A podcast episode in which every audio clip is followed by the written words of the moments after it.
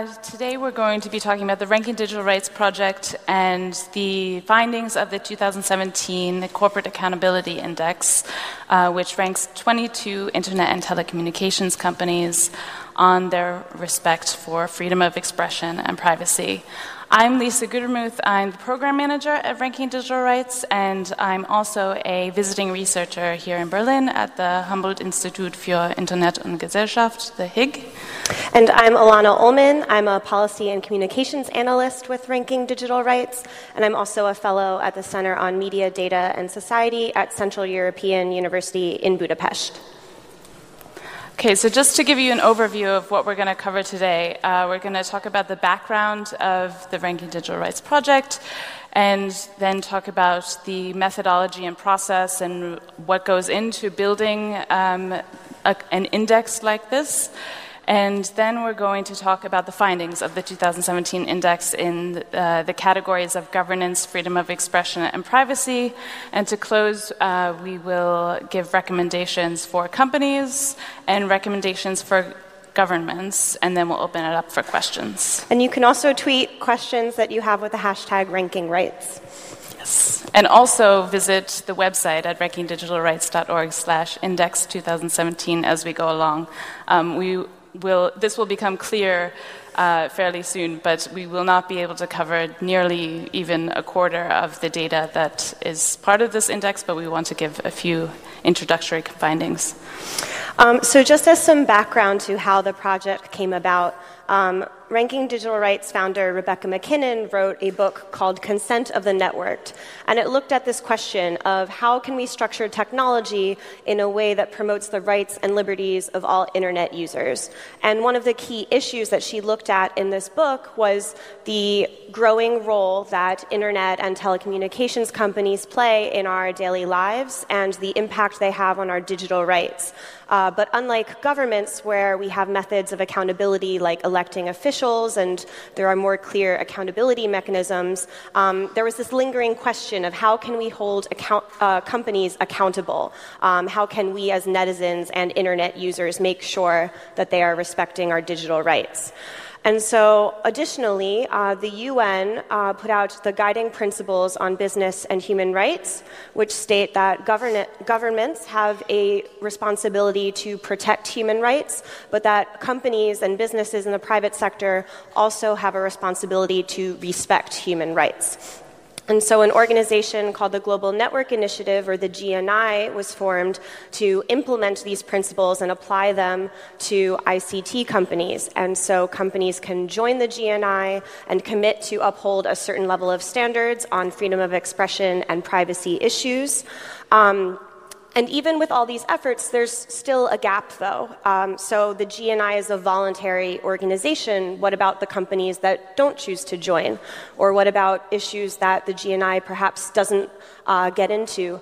Um, we also know that rankings work as a mechanism to encourage company improvement. When you compare a company to its competitor and show where they may be falling short, um, it, it is a really important incentive um, to changing that behavior. And we've seen that with companies in other sectors already.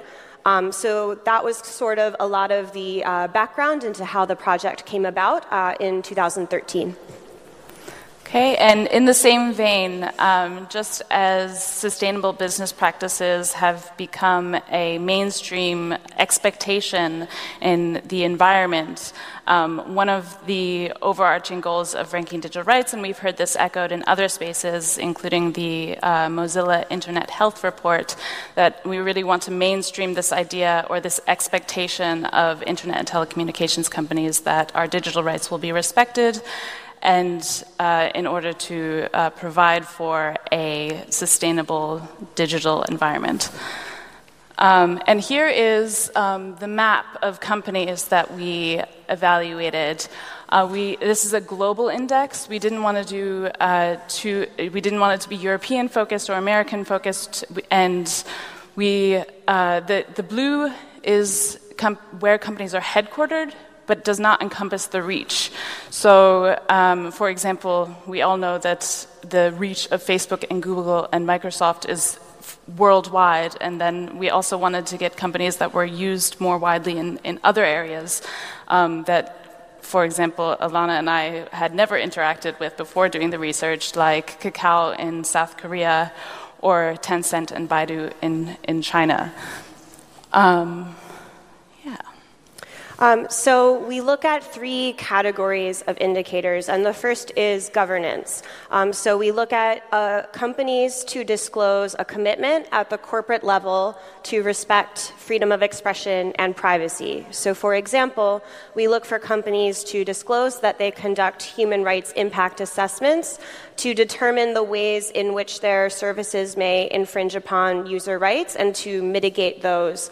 Um, so, for example, before launching a new service or before entering a new market that might have um, a negative human rights record, um, but also in, in their day to day application of using existing services. Are they understanding the risks to human rights of their users um, that their services may present? And and are they mitigating those?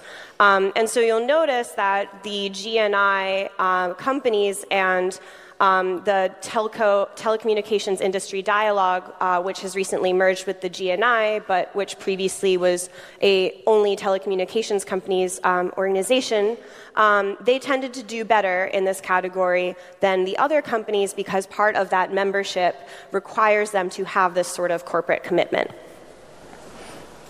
And so the next category that we look at is freedom of expression. Uh, we look at a wide range of issues in this. Um, so, for example, um, terms of service enforcement. Each company has their own rules for what content is and isn't allowed on their platforms.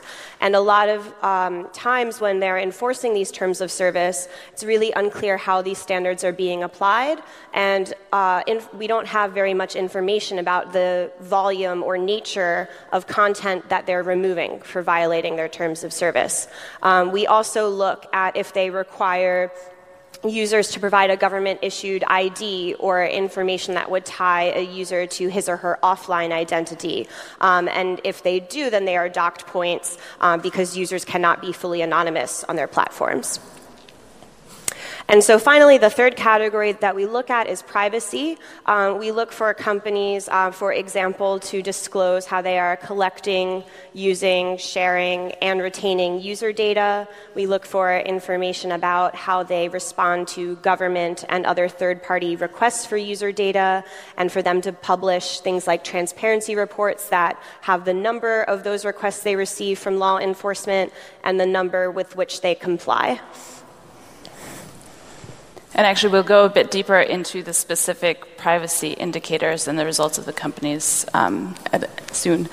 Um, but before then, um, we want to talk a little bit about process and what goes into making an index um, of, of this nature and uh, of this scale.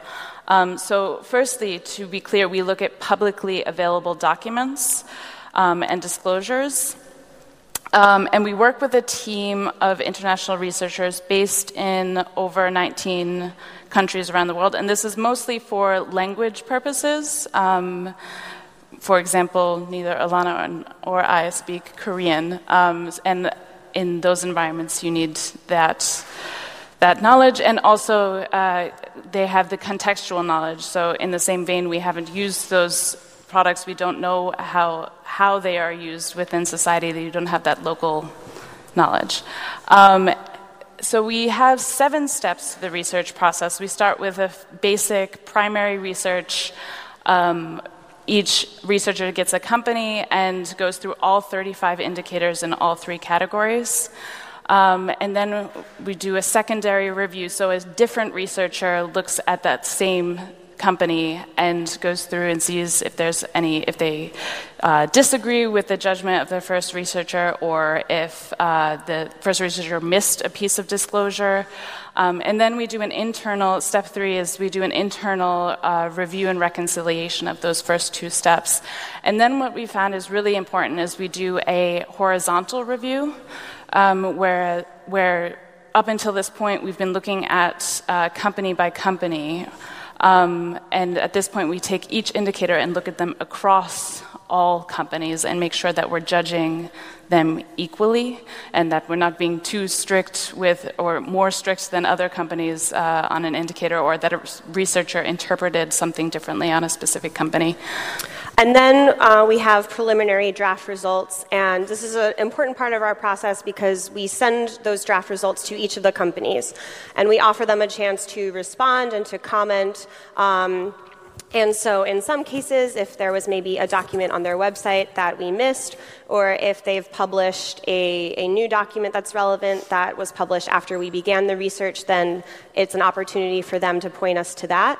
Um, and again, we're only looking at publicly available documentation. So, if they perhaps have a really great internal policy um, for encryption or one of the other issues we look at, that would not affect their score because part of our um, theory of change and part of what we are looking for is improved transparency with their policies. So if the public and their users don't know it, what is going on um, on a given issue, then they don't receive credit on that.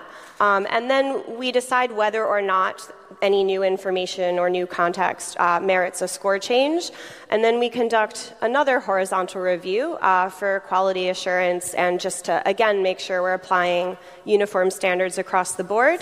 And then we have our final scores, which look like this. Um, so this is, these are the results from um, our index, which was released in March of this year. Uh, the far left column is the total score, which is out of 100, and then it's broken down into governance, freedom of expression, and privacy. The internet and mobile companies are at the top, and the telecommunications companies are at the bottom. And so uh, the highest performing company was Google, with 65 percent. Uh, Microsoft was a few points behind at 62%. Um, and the average score for all the 22 companies was around 33%. So, by any standard, that is really a failing grade. And we found that there's significant room for improvement across the board. Um, and additionally, you know, steps that co- these, some of these companies could take tomorrow or in the near future without any regulatory change or legal. Um, change, um, these are steps that the companies themselves could take. Um, and so, for example, in one of the lower performing companies, Ooredoo, which is a telecommunications company based in Qatar, um, they actually did not have any privacy policy that was publicly available on their website. Um, so they didn't get any points for privacy. And so, some of the key findings um, that we took away from the report were, as I mentioned, company disclosure is really inadequate across the board. Um, every company has areas in which they can make significant improvement. Uh, mobile ecosystems, which we'll talk about in a bit, um, but have the least amount of disclosure of the services we looked at. So we still don't know enough about the impact of smartphones on our digital rights. Um, freedom of information is getting shortchanged. So, the majority of the companies we looked at published more detailed information relating to privacy than they did on uh, policies relating to freedom of expression. Handling of user information is very opaque. So, if someone were to make a profile on me based on the different services I use and the data that I give them and the data that they share with other third parties, um, what would that look like? What would my iPhone combined with my telecommunications mobile phone carrier, combined with you know Google and Facebook and whatever other platforms I use, what would someone be able to tell from all the data that I'm giving them? We still don't know enough to be able to really answer that question. Um, and finally, um, one of the other key takeaways was that security commitments lack evidence. So there may be some companies that are known for having really robust security or really strong encryption or other things like that. Um, but if they don't make their users aware of it, users don't know to what extent or even if their data is being protected and how secure they really are. Um, so, to go into a little bit of detail, I think we're going to cover three indicators today out of the 35. So, again, I do encourage uh, going to the website and finding which indicators are more in, most interesting to you or that you want to find out more about. Um, but this is P3, so the third privacy indicator um, of collection of user information. Um, so, the questions that we ask when we evaluate this indicator are Does the company clearly disclose what types of user information it collects? For each type of user information the company collects, does it clearly disclose how it collects that information? And does the company di- clearly disclose that it limits the collection of user information to what is directly relevant and necessary to accomplish the purpose of its service? Is it not collecting superfluous information? Um, and this is an interesting indicator. In any case, Kakao, uh, the South Korean company, actually scored best out of the internet companies. And a lot of the arguments you would expect when evaluating corporations on this basis, and also hearing the average score of 33%, is that our expectations are too high and that it's not achievable what we're asking or expecting of them. But the fact that Kakao was able to get 90, 89% um, on this indicator, and Google could only get 60%, and Apple fell at 29% as the, the worst scoring um, in this indicator, is kind of telling about what's possible and what choices these companies are making on disclosure. Um, this is the fourth privacy indicator sharing of user information. So, again, similarly, and there's a, a row of these, so it goes from collection to sharing to retention, and actually you see the the the whole average score kind of go down as you get deeper in, into uh, the questions. But so, does the company clearly disclose whether it shares user information, just as a basis?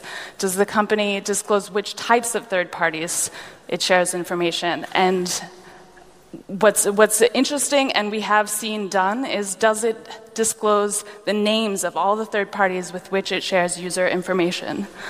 So. And so, one of the new indicators that we looked at in this year's index was company policies for responding to data breaches. Uh, it seems like every other week in the news, there's another high profile data breach of a given service that impacts a lot of users on a very personal level. And so that's one of the reasons it was really surprising and, and also concerning that actually, of the 22 companies we look at, there were only three. They were actually all telecommunications companies uh, Telefonica, AT&T, and Vodafone were the only three out of all 22 companies to disclose information about their processes for responding to data breaches. So usually in, after a data breach, a company may put out a press release or a blog post or will speak to the media or will maybe email users that were affected. Um, but this is different than a comprehensive policy that expresses a commitment to always respond um, in a certain way. Um, and, a, and so we look for companies to disclose that they'll notify the relevant authorities without delay, that they'll notify data subjects who may have been affected, and we look for them to disclose ways that they will try to mitigate the impact of the breach. And so it's also important to note that a lot of these companies are operating in countries that do have laws governing response to data breaches, so they may be legally author- uh, required to notify authorities or users, and uh, this doesn't mean that they're not doing that. Um, but it means that they're not disclosing to users that this is what they do. And users shouldn't need to be experts in data breach response law or data protection law of a given country to know, you know, if they are secure in their data and to have that sense of security. And so, uh, one of the other new areas we looked at this year was mobile ecosystems. Um, so, by that, we mean the combination of the device, the operating system of your smartphone, your user profile, and the App Store uh, where you download your apps. So, for Apple, that would be your iPhone, your Apple ID, iOS, and the Apple App Store. And we found that all three companies we looked at Apple, Google Android, and the Samsung implementation of Android all three failed to disclose um, sufficient policies, um, failed to sufficiently disclose policies affecting users' freedom of expression and privacy rights. So, Google, as you can see from this graph, outperformed both Apple on the left and Samsung on the right in all three categories. Um, but really, overall, this was the category we saw lowest disclosure. Um, we also found that app stores are choke points for freedom of expression. So an app store, a company with an app store might receive a request from a government. Um, so the Chinese government requests for Apple to remove the New York Times app from its app store for users in China. And we want to know, you know, what is Apple's response for responding to this request?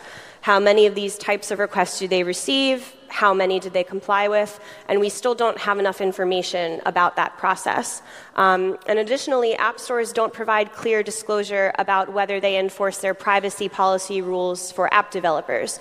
So, any app developer making an app that collects user information should have a privacy policy for how they treat that information.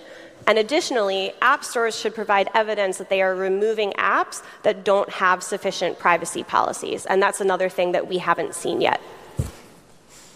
And so, um, one of the other really interesting things from this year's report was for the first time we looked at two Russian companies and two Chinese companies. And so, for China, we looked at Baidu and Tencent, and for Russia, we looked at Yandex and Mail.ru.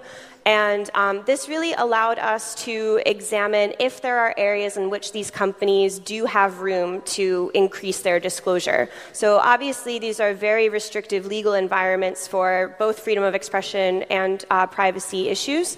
Um, but we found that by looking at gaps in scores between the two Chinese companies and the two Russian companies, it showed that they actually do have some degree of flexibility on certain issues to decide how much information to disclose and what their policies are. So, for example, Yandex ended up outperforming Mail.ru on several security indicators, which would mean that despite the restrictive legal environment, Mail.ru could still improve its disclosure. Okay, um, and then uh, from this whole study, we have some general recommendations that we can offer to companies. So, um, from our findings, we recommend that companies carry out risk assessments for freedom of expression and privacy and show evidence that the company has institutionalized commitments. Um, be transparent and accountable not only about government requests, but also private requests and terms of service enforcement. So, this is about transparency reporting. Uh, communicate clearly about what happens to users' information.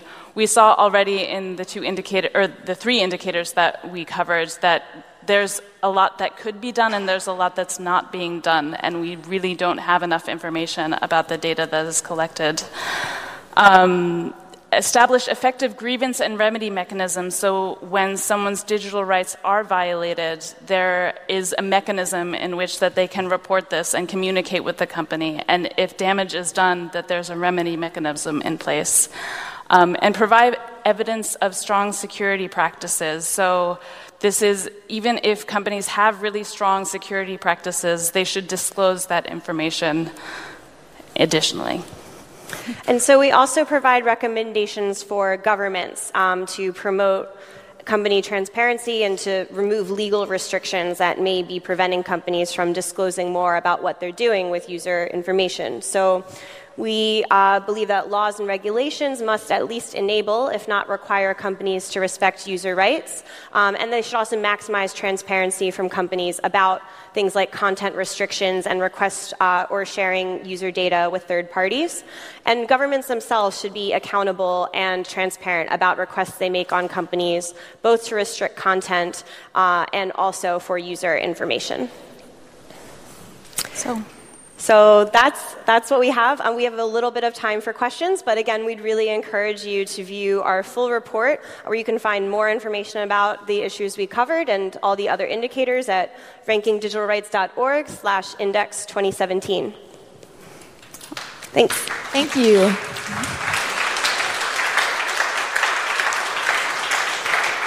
Two minutes for questions we have. If you have a question, raise your arm, please. Now is the time. Nope. Nope. No one? Okay. So, thanks for coming. Please stay if you want to. Bleibt gerne noch weiter hier. Und vielen Dank an euch beide. Thank you very much. Thank you. Thanks.